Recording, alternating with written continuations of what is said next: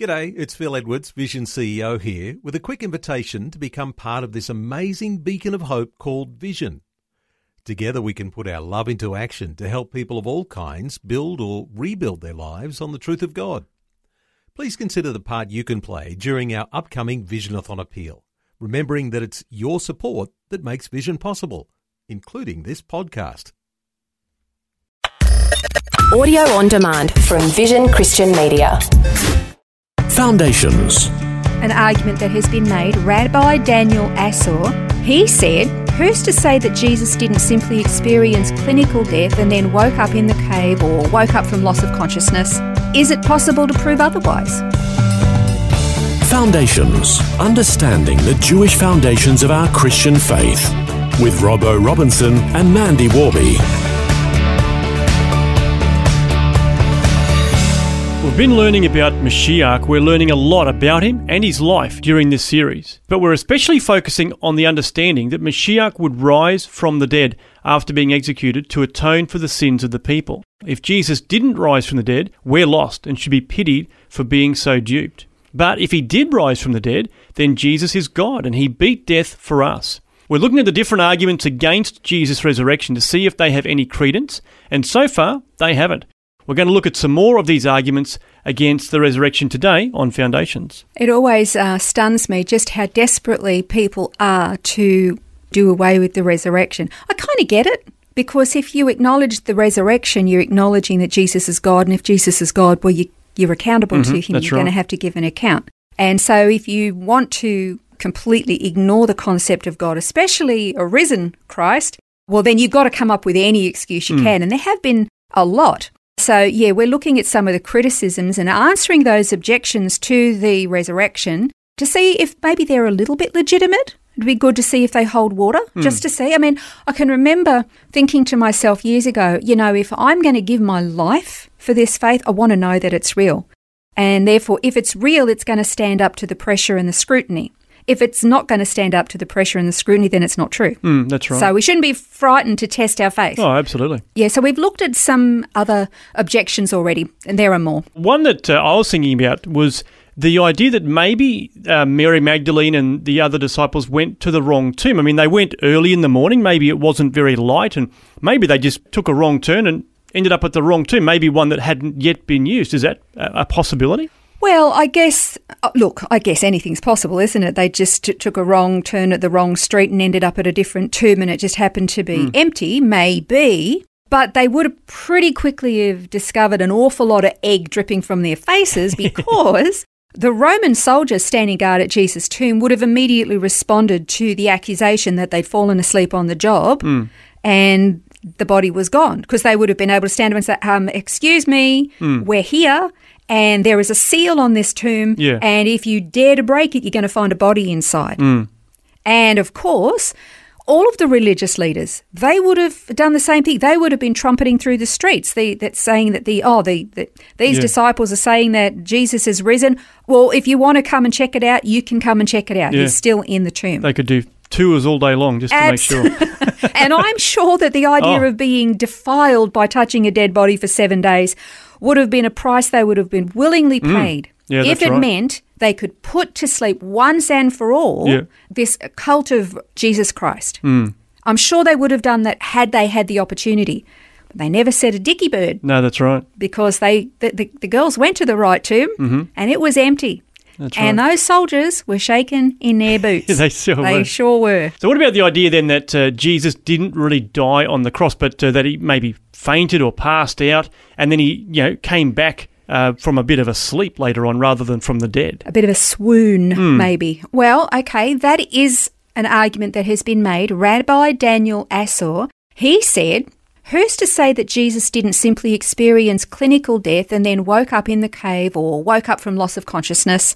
Is it possible to prove otherwise? Maybe in their time, they didn't know how to determine death properly, and maybe in this case, the death wasn't properly determined.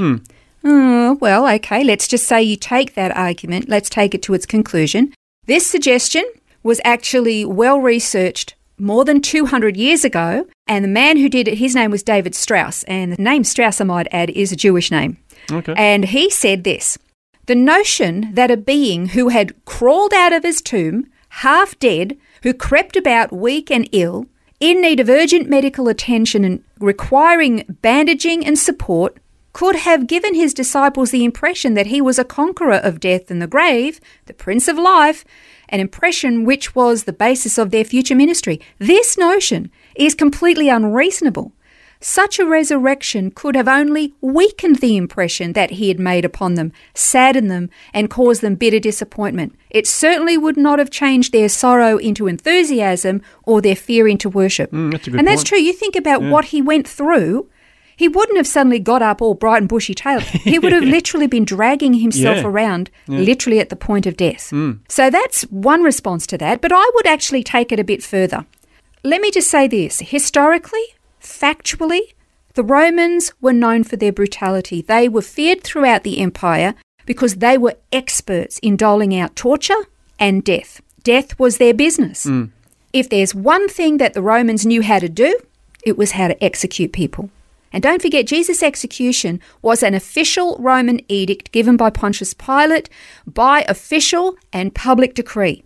If the Roman soldiers who were tasked with executing Jesus and two criminals that day didn't in fact kill him, they would have forfeited their own lives. Yeah, that's right. And remember, they they made sure he was dead Yeah, they did. when they pushed a spear up into his side. Well, that's it. I mean, that's uh, John nineteen thirty four that uh, references that. You know, one of the soldiers pierced his side with a spear, and blood and water came out. So that's evidence that uh, he Yep. was well and truly dead. Absolutely. And of course, we've talked about this in a previous program too. That uh, the technical or the medical term is hemothorax, which was the result of the savage flogging that he endured.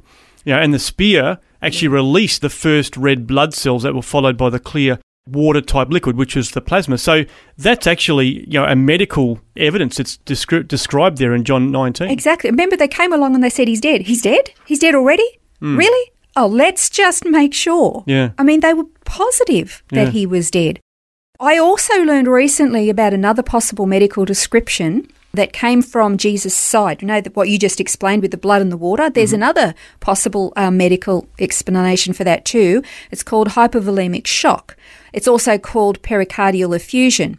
Uh, where the prolonged rapid heartbeat results in this hypovolemic shock, causing the, the fluid to gather around the heart. Mm. Either one or both. But Jesus was dead that day. That's right, He yeah. was dead. And he'd already experienced anxiety and stress. I mean, again, we we focus on the crucifixion, but what led up to the crucifixion? That's right. I mean, he was already distressed to the point he was sweating blood Yeah. in the garden. So he was already in a state of extreme torment and Yeah. anxiety. Uh, then he was uh, arrested. He was taken by the soldiers. He was beaten to a pulp.